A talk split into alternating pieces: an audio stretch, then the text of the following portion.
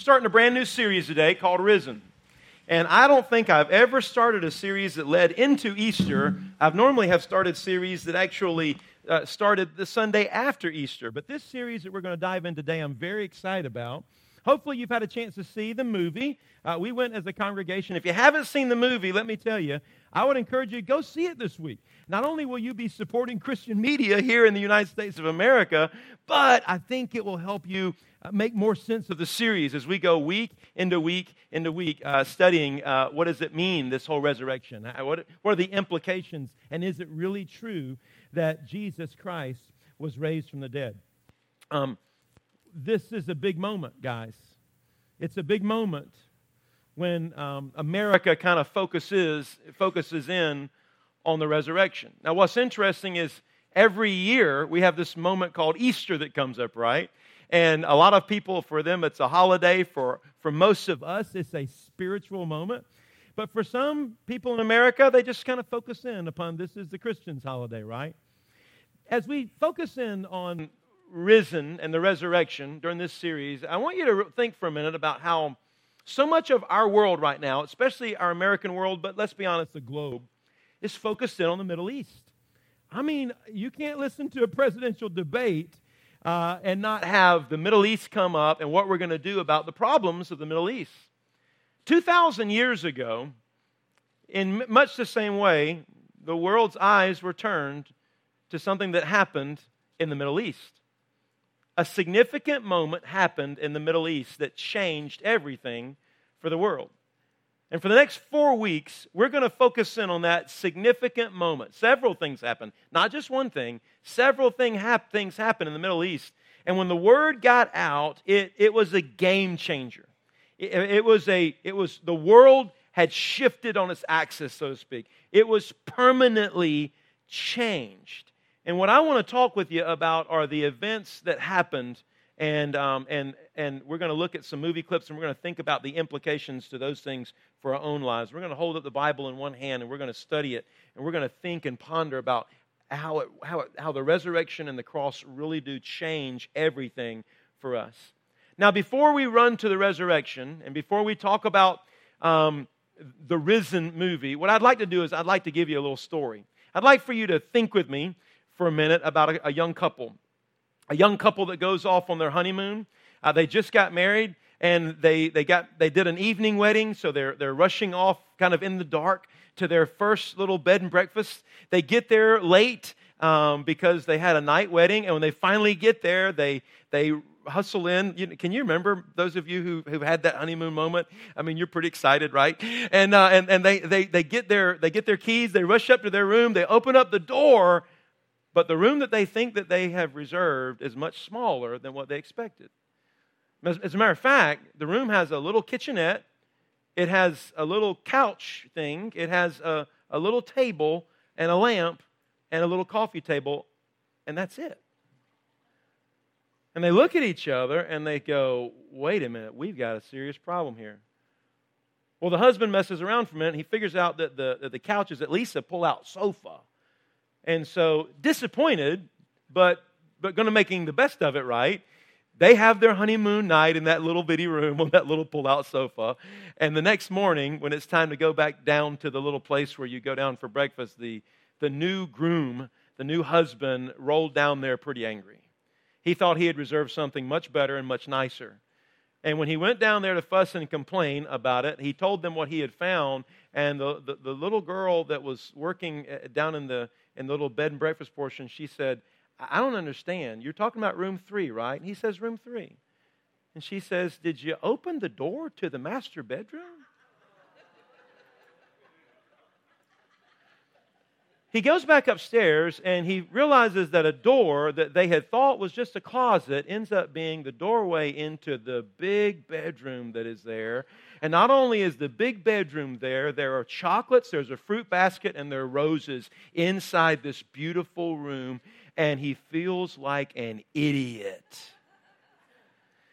It was available all the time, but it went unused in a very important moment in their life.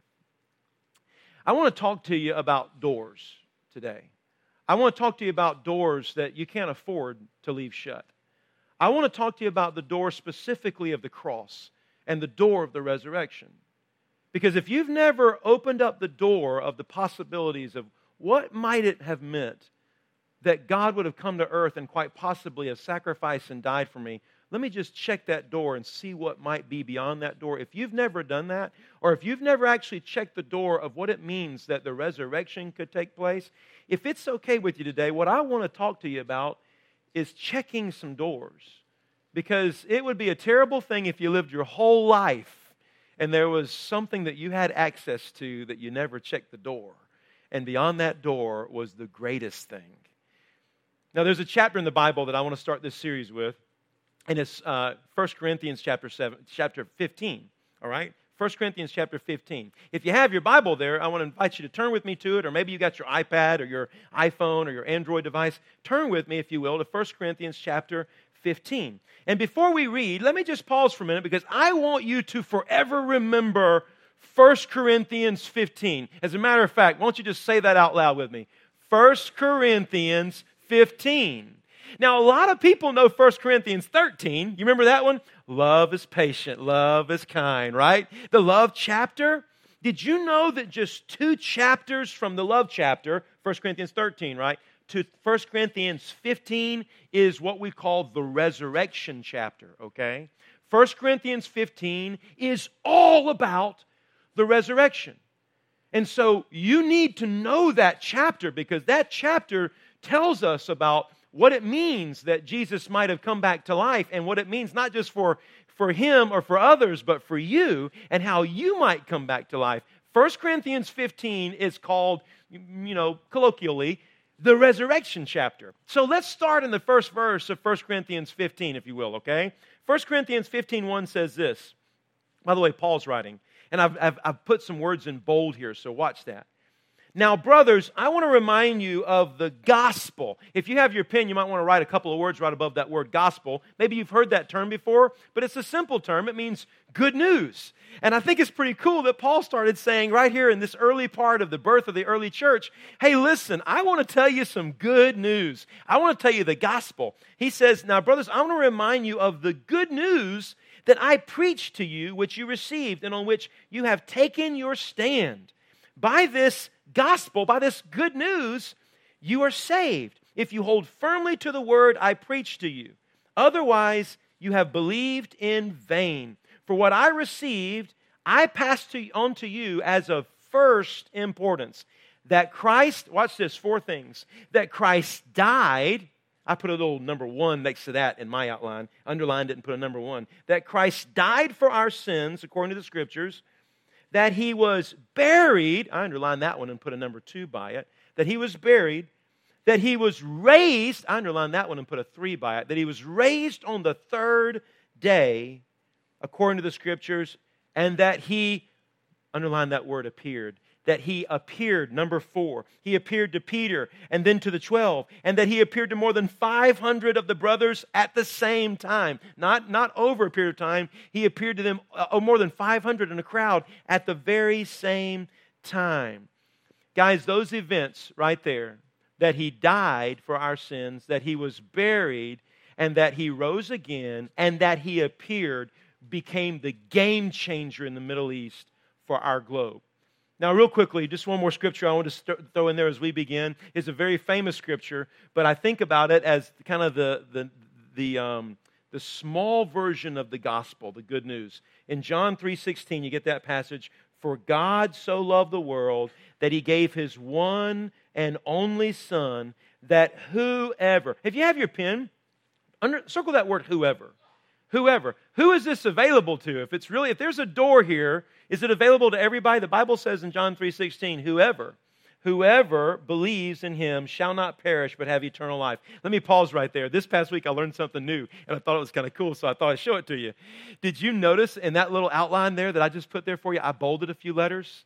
I bolded the, the, the letters gospel for God. You see that? You might want to circle. God so loved the world that he gave his one and only Son that whosoever believes in him might not perish, that P, but have eternal life, E L. I think that's kind of cool. I've never noticed that the word gospel, good news, is right there in that verse. It's, it's, like a, it's like a summation of what the good news is all about. And then listen to this For God did not send his Son into the world to condemn the world, but to save the world through him. As we begin this series today uh, called Risen, we're going to talk about the resurrection. I think it's very fitting on this first week that we don't run to the tomb. I think we need to sit at the foot of the cross for a little while. And in that movie, if you've seen the movie um, and, and you're sitting there at that cross um, long before the tomb, that is one of the most impactful parts of the movie for me. Because the people are wailing. It is, it is, it is rough to watch when you realize the death that, that, that Jesus and, and others have died on that cross. And I want to begin just at the cross today, and we're going to talk about the cross. Before we make it to the tomb, I think we have to check that door first. What does the cross mean? Why did Jesus go to the cross? And maybe more importantly than that, if it, have I really gotten it? Have I gotten it for myself that God went to the cross for me? So you notice those questions I've got in your outline. I'm asking two questions with you. And that first question is what really happened at the cross? And the second question is how can that change the way I live? If I really get it, what is that going to mean for the way that I live? And if it's okay today, what I want to do is I want to look through the lens of three different people. Three people who were there at the cross when Jesus was dying. Now, in the movie Risen movie, you remember that the, the tribune looks over at a moment and he sees these people wailing, and he can tell that one of them is the mother of Jesus. Well, she was there at the foot of the cross. He even says, uh, Quiet them, get them out of here. Um, you know, that's not in the scriptures. We get this picture, even in that movie, of, of the people who were sitting right there at the foot of the cross. I want to focus in today on three of them. So if you have your pen, let's read those. Uh, we're going to get ready to take some points and write some things down, circle some things, underline some things, but let's begin with that scripture who tells us who is right there at the foot of the cross. In John 19, the Bible says, Near the cross of Jesus stood his mother, his mother's sister, Mary, the wife of Clopas, and Mary Magdalene. And when Jesus saw his mother there and the disciple whom he loved standing nearby, he said to her, Woman, here is your son, and to the disciple, Here is your mother. And from that time on, the disciple took her into his home. A picture of uh, several people standing there. We're going to focus in on three of them together. And if you have your pen, I want you to write in that first point for me, and we're going to just chuck that door. The cross opens the door to redemption. Write that in there, if you will. The cross opens the door to redemption. Now, one of the things that you'll find when you look at the people at the foot of the cross is the most unlikely people sometimes are standing at the foot of the cross. And in this situation, there's a lady there by the name of Mary Magdalene. You remember her from the movie. Hopefully, you remember her from the scriptures, and we're going to remember her even in other scriptures today. But Mary Magdalene is probably one of the least likely people to be standing there at the foot of somebody who would, others would call a, a rabbi or call the Messiah. Mary Magdalene. You remember if you saw the movie, they called her a woman of the streets. Remember that? She was a woman of the streets, right? The Bible tells us that more than that, just about Mary Magdalene. It tells us in the Gospel of Luke, chapter 8, 2, that, um, that she had been possessed by seven demons and that Jesus had freed her from seven demons. Now, I want you to just imagine this for a minute because for most of us, we should, that's all we can probably do. Imagine this moment. Imagine if you had seven demons, the bondage and the torment that you would be in, both emotionally and spiritually in your life. The Bible tells us Mary Magdalene was, was demon possessed when she met Jesus and that he freed her from that. Now, I think that makes her a candidate uh, who might be one of the least likely people to be standing there at the foot of the cross. By the way, real quick test. How many of you are one of the least likely people to be standing at the foot of the cross? Raise your hand. Okay. How many of you are sitting next to the person who is the least likely? Now raise your hand. No, I'm just kidding. Don't do that. All right. Least likely to be standing at the foot of the cross. This woman was a woman of the streets she was she had uh, many people uh, throughout the scriptures have assumed that she was an, uh, an adulterer she had been possessed by seven demons and she was a person who who was in definite bondage and in chains spiritually and emotionally and then jesus comes in her life she would have been a hopeless and helpless person but jesus came into her life and he changed all that. Now, he did that before the cross, but here she is standing at the cross, redeemed. Redeemed. Stephen, what does that mean? Notice this scripture I put here for you. When, when Jesus was speaking to Paul in his conversion moment, here is the word, these are the words of Jesus that Paul recounts later on in the book of Acts, that this is what Jesus said he came to do. Listen to this in Acts 26 18. To open their eyes and turn them from their darkness to light and from the power of Satan to God, so that they may receive forgiveness and a place among those who are sanctified by faith in me. I just want to give you a picture of this for a minute. And so I'm going to ask somebody to help me because four things happen in that scripture. Valerie, would you come up here and help me for just a minute? Valerie, you're not a woman of the streets, are you? You're not demon possessed, are you? this is Valerie Withers. I'm Valerie. I'm going to get you to stand right here for me. Because sometimes it helps us to see these things kind of almost metaphorically or with our eyes, okay? I'm going to leave that scripture right there, and I want you to get the picture of what God did for Mary Magdalene. All right? Valerie, put your hands over your eyes. Mary Magdalene was blind. Not only that, she was in bondage because she had seven demons in her. Spiritually, let's just call her dead. Spiritually, she had no life. And the Bible says when Jesus redeems somebody, watch the four things that are right there in that scripture. Watch what he does. The first thing he does is he opens our eyes. He opens our eyes. Now, I just imagine for a minute what it would have been like for Mary Magdalene to see Jesus for the first time. I don't know. I don't know, but she saw God in the flesh, and her eyes were open. I wonder what the first time you ever saw God was. I can tell you, I remember the moment my eyes were opened.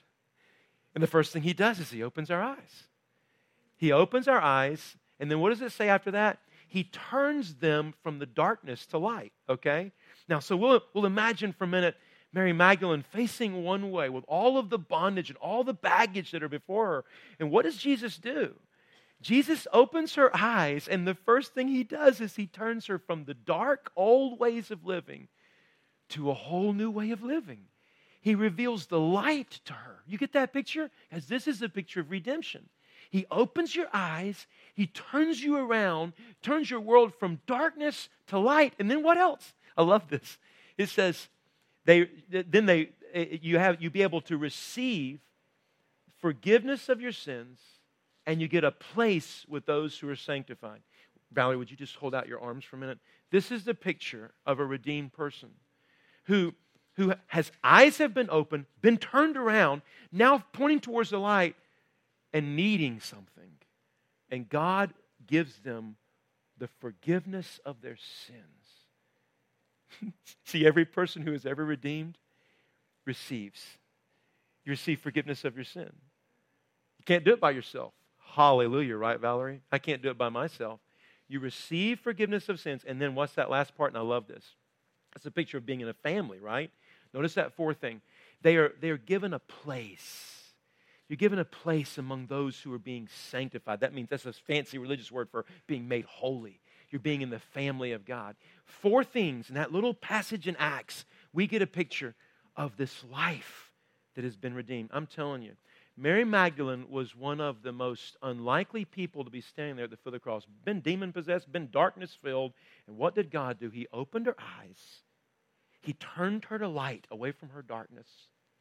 He freed her from the bondage of her sin by giving her forgiveness, and he made her a part of the family.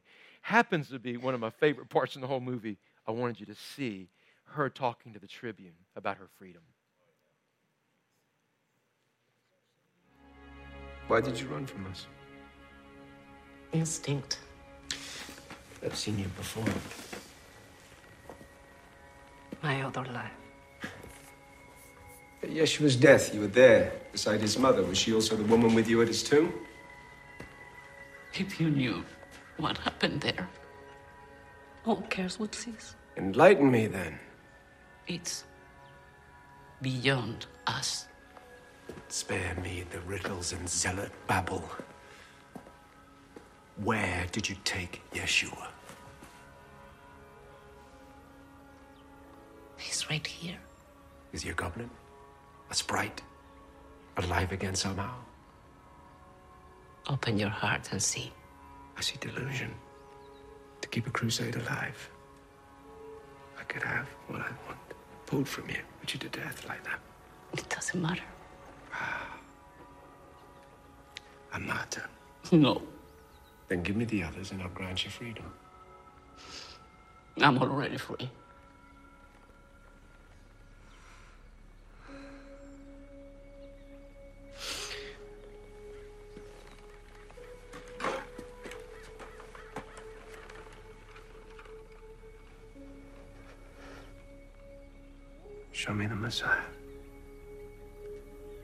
Alive or dead. And show me those who follow him. You look for something you'll never find, Tribune. You look for the wrong thing.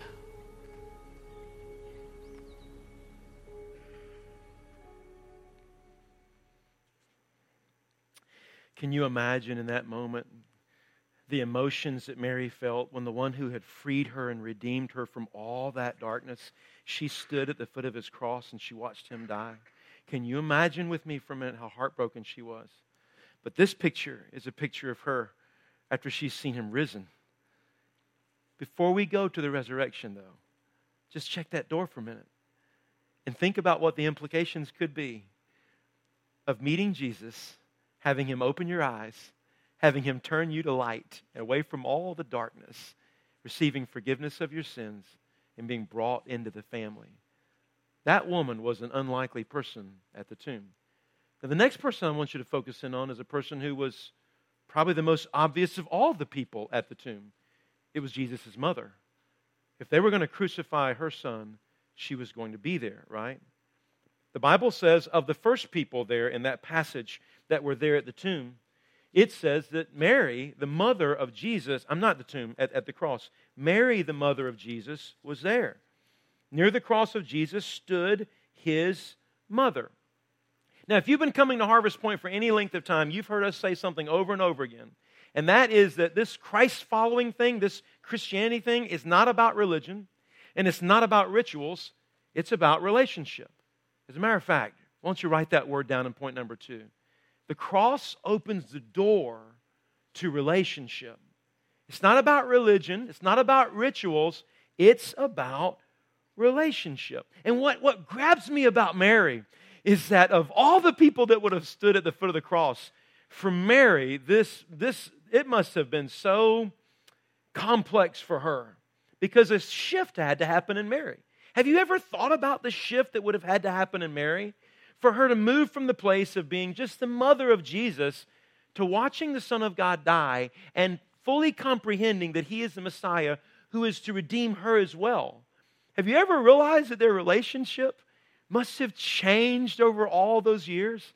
That along the way, not only was she the mother, him the son, but along the way, he became God living in the family, God making the family work.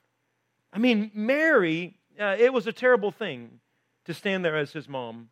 Not only how Jesus died, I mean, he died a, a terrible crucifixion, capital punishment death. Not just how he died, but where he died. He died in public. He died a public death out, uh, you know, raised high for all those people to see, and he died an agonizing death.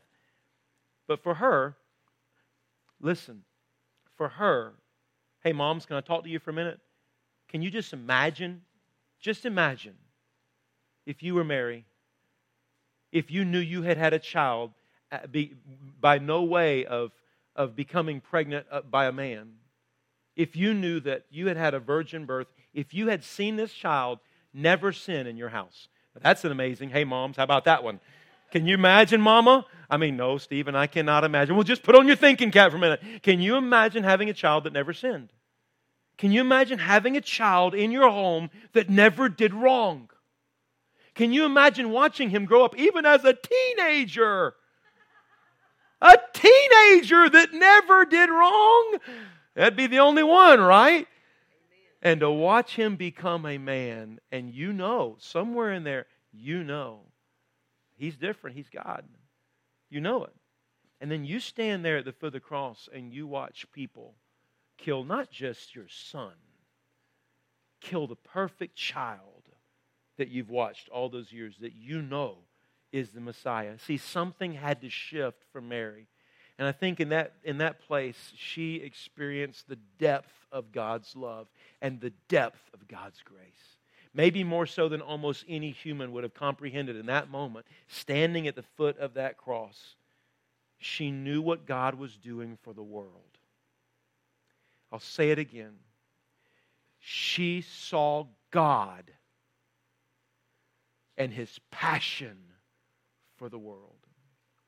You know, it's this sermon title I've called it today, Responding to the Passion of God. And what's interesting is when it comes to these events that lead up to the cross, we, we've come up with this name. It's called The Passion. You know, you remember that movie a few years ago, even called The Passion of the Christ? We call it The Passion. As Mary stood there and watched Jesus down the cross, listen, more than just a term, more than a series of events, Mary saw the passion of God for the world.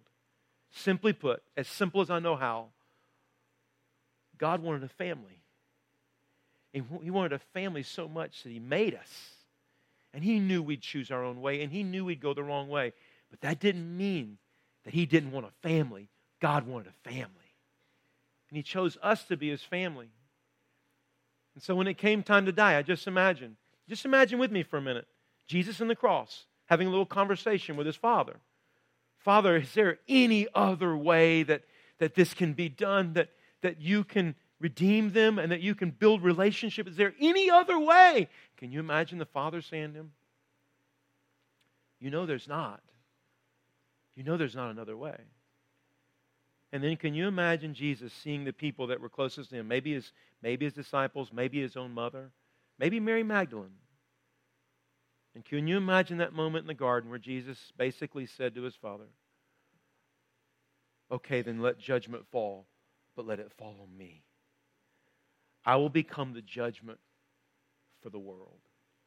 See, God loved you this much that He wanted you to be in the family. He wanted to have a relationship with you. And if you've never turned that doorknob, you're missing one of the greatest blessings on the other side a relationship with the God who flung the stars into space? Really? He wants a relationship with me? Read this scripture with me real quickly from Acts 2. And I took it from the message because I think it just kind of jumps off the page. Acts chapter 2, verse 19.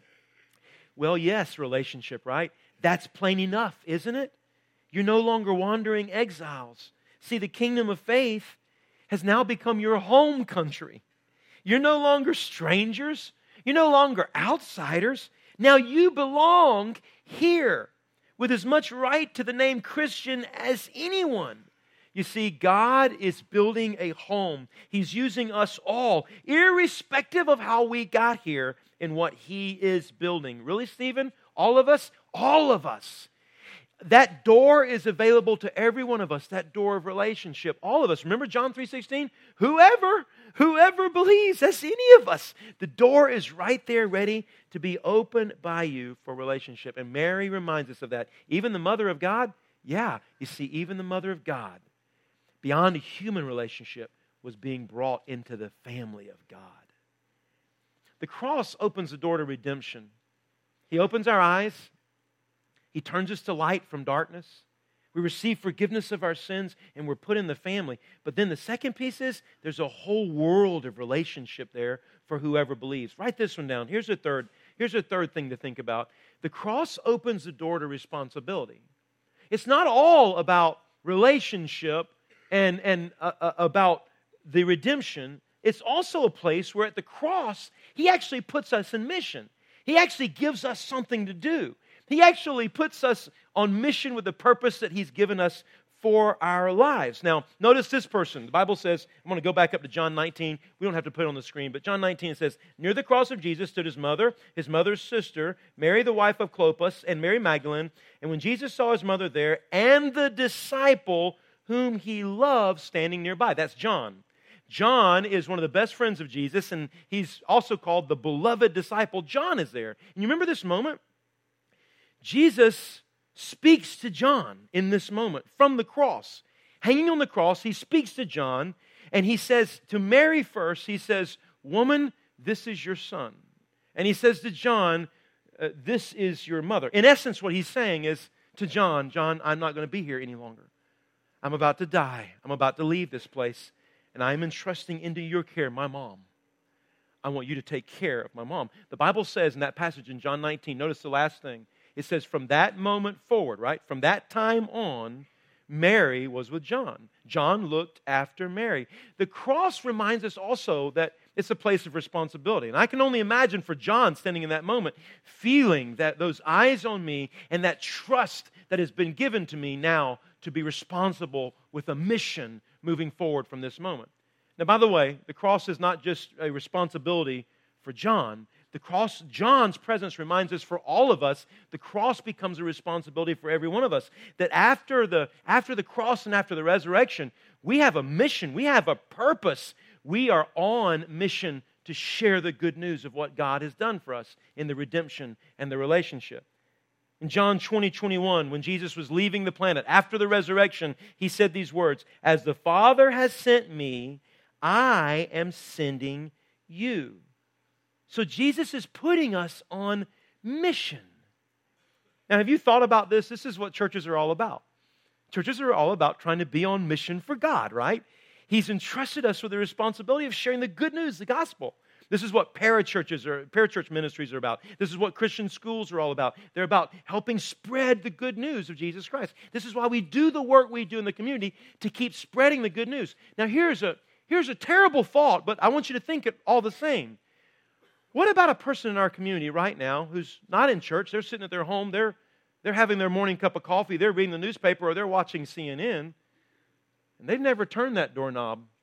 They've never understood the redemption of God and what God did for us. They've never turned that doorknob of relationship, and they certainly have never turned the doorknob of responsibility and understood that God wants them. For them, have you ever thought about this?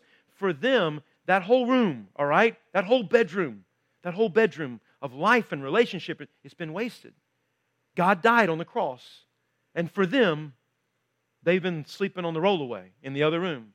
Mad at the world, right? Mad at the world, but never trying that doorknob to understand what's on the other side for them. Now, if you have your pen, I want to, you know, earlier Rich told you his story. And I love that Rich told you his story because one of the things about the, our risen stories is that every story is different.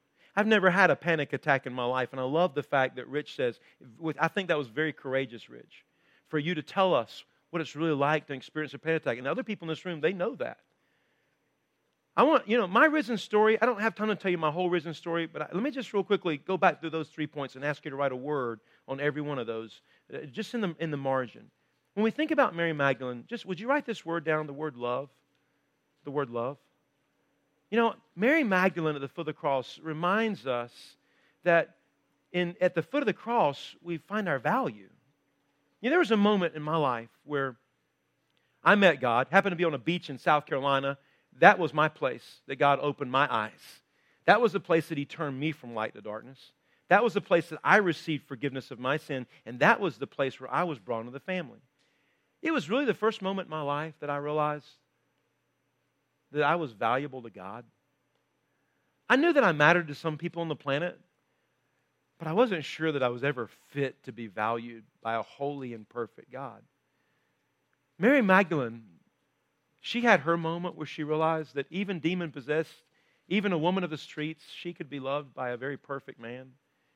And I think anybody who ever comes to Christ and opens that door and sees the other side, in that moment when you open that door of redemption and you look into that new room of redemption, you realize for the first time your value with a holy and perfect God.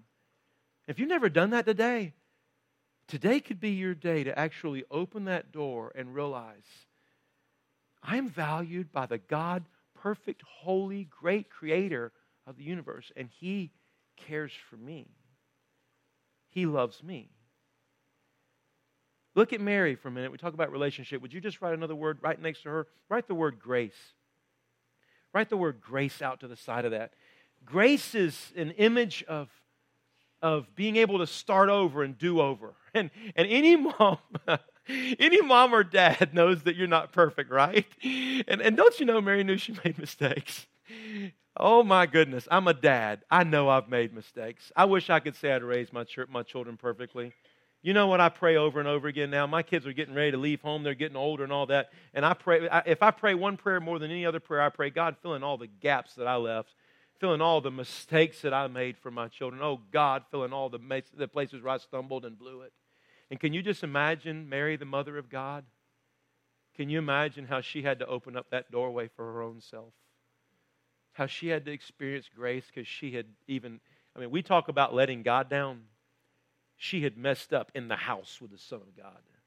She had sinned in the house and done things she shouldn't have done. And Mary needed grace. When I first understood grace, my resurrection, my risen story, when I first understood grace for the first time, when it made sense to me that God would give me do overs, I'll, I'll, just, it, it was a game changer for me. That I'm going to mess up and that you will wash it away. It was a game changer for me. And I'll never forget the first understanding that I had of it. It, it reminded me of, um, of when we would go out in the front yard and we'd play football. We had these power lines that hung across the, across the yard. And whenever we were throwing the football and hit a power line, we'd say, do over, do over. And that play had started over again, right? And, and, I, and I realized that God had given me do over after do over after do over after do over because of that door right there, that door of grace, that door of relationship. And one more word, just one more word, real quickly, down there next to John's word power. Write the word power out of the side of that. Let me tell you, from my resurrection story, from my risen story, I was on a beach in South Carolina when my redemption happened. I was on a beach in South Carolina when I walked into relationship, but it was several years later that I finally opened up the door and I understand the place He was calling me to mission. Where I answered the call of God it was, a, it, was, it was a holy moment for me when I finally realized that God, you would not only want to bring me in the family, but you would actually want to ask me to do your work. And, if, if, and maybe you've never been told this before, but I'll tell it to you on this Sunday morning. Uh, that's, that's everybody. It's called the priesthood of all believers. And if you've been brought in the family, you're a priest. You're to be you're to be priestly with the people you live around. You're supposed to be an ambassador wherever you go. You've been called. You've been put on on mission. You've been given a purpose, right? And, and that, out of that, he says, listen, by yourself you'll fail. But I will give you power. I will give you power to do the work I've called you to do. It's love, it's grace, it's power. It's the ability to see that God's passion is phenomenal for you. There's a little part in the movie I want to show you, one more little piece. I love this guy's passion. I love his joy. Maybe you remember it. It's the idea that somebody, this guy, has gotten it. He knows the passion. Watch this.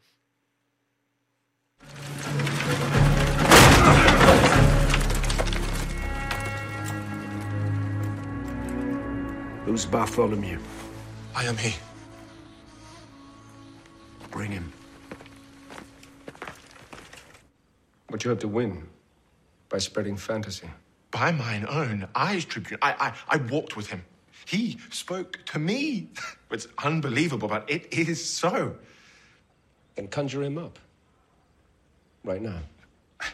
Or show me the body he must have shed like a snakeskin. God is not at my beck and call. God, Yahweh manifests himself through a crazy, poor, dead Jew. well, so it appears. What does this rebirth mean? Eternal life. For, for, for everyone. For everyone. everyone who believes. Marvelous recruiting tool. Much better than salt. How many are you? Well, we are few for now, and our only weapon is love. Bartholomew had been changed by the passion of the one he'd been living with, right? And now the news was out that he was resurrected. Hey, I want to close today's message by going to the very first scripture we read, back in 1 Corinthians chapter 15. Remember the resurrection chapter? But I want to read that last little portion there. It says this. It says that after he was he had died, was buried, was raised, he appeared to Peter and then to the 12, and that he appeared to more than 500 of the brothers at the same time. Did you know that historians tell us that At the time that Jesus died, there were about 250,000 people. That's a quarter of a million people living in Jerusalem. All right? At the time Jesus died, grab that. I might, maybe I should have put on the screen. 250,000 people living in Jerusalem when Jesus died. Historians tell us 20 years later, there were more than 110 to 125,000 people in Jerusalem who called themselves Christians. Did you just hear what I said? That half the people in the entire city of Jerusalem had become Christians. How does that happen? Well, it happens because the one they saw die comes back to life and he starts appearing to people, right? Can you imagine what that would be like? Can you imagine having a chance to see the one that was dead and then you say, wow, it would make you believe, right? It would make you believe in the power of resurrection. You see, that, that power, that resurrection, that story that is there is, is a reminder to every one of us that God is still in the business of doing that redemption thing, that, right? Opening the eyes, turning, receiving, and bringing into the family. God's still in the business of doing that relationship, and He's still in the business of putting people on mission and purpose. Today, when Rich comes to be baptized, I'm going to ask him some very important questions. But here's the cool thing Rich is going to answer those questions because he's placed his faith and trust in Jesus. But when he's baptized, you know what that baptism is a reminder of? That he's in mission. And when he comes out of that water, brand new, put on mission to do God's work wherever he goes, right? Wherever he works, wherever he plays, wherever he lives, he's been put on mission. And that's the same for all of us. Here's the question Have you opened the door? Have you opened the door to redemption that you saw Valerie walk through for us? Have you opened that door and have you really been redeemed? By the way, nobody's redeemed without a cost, right? There's a great cost. Jesus died for you. Don't let that be wasted. Have you opened the door of relationship? And I'm not just talking about a one time relationship, I'm talking about a living relationship where every day He lives and walks and talks with you and He guides your life. Have you opened that door? Have you opened the door of ministry, of purpose, of responsibility? Have you opened the door of power in your life? There are two responses this sermon, I believe. As I was asking God how to close this sermon today and invite you towards a response, there are two responses.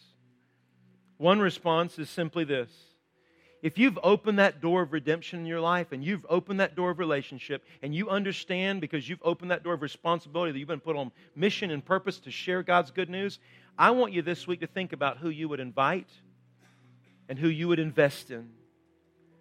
We've invited you to do it with these cards, but you don't have to do it with that. You can do it with a cup of coffee at Starbucks, or you can do it with a phone call or an email, or you can do it with just dropping by somebody's cubicle or, or calling them on the phone. You can invest in a life and you can invite somebody towards this series, towards this Easter journey we're on, and they might just do make a decision you've never known before. If you've already opened those doors, I want to invite you to do two things invest in somebody and invite them, okay? But here's the second thing I wonder if there's somebody here, yes, even here in the Bible Belt of the South, I wonder if there's somebody here today that you've thought about this whole Jesus thing. You've considered it, you've pondered it. But today, you feel like, while I've been talking, the Holy Spirit's kind of been whispering to your heart. God's been knocking at your door. And it's time for you to reach out and grab that door handle and just see what's on the other side. If you're here today and you've never opened that door to say, Is it the case, God, that you would really want to redeem me? Is it the case that you'd really want a relationship with me? And mind blowing as it is, is it the case that you'd want to entrust your ministry and your message, your gospel, your good news with me? If you've never done that, you can do that today. You're in the right place. I'm going to pray a simple prayer. You can pray that same prayer and just open that door. You're not, Stephen, how do I open that door? It's not a physical door. How do I open that door? Listen, children do it. You can do it. All you do is you open your heart. You open your heart. And this is what you'll find. If you will open your heart, the first thing that you'll see is that He opens your eyes. Would you pray with me? You want to pray that prayer with me this morning? I just want to invite you to pray that prayer out loud.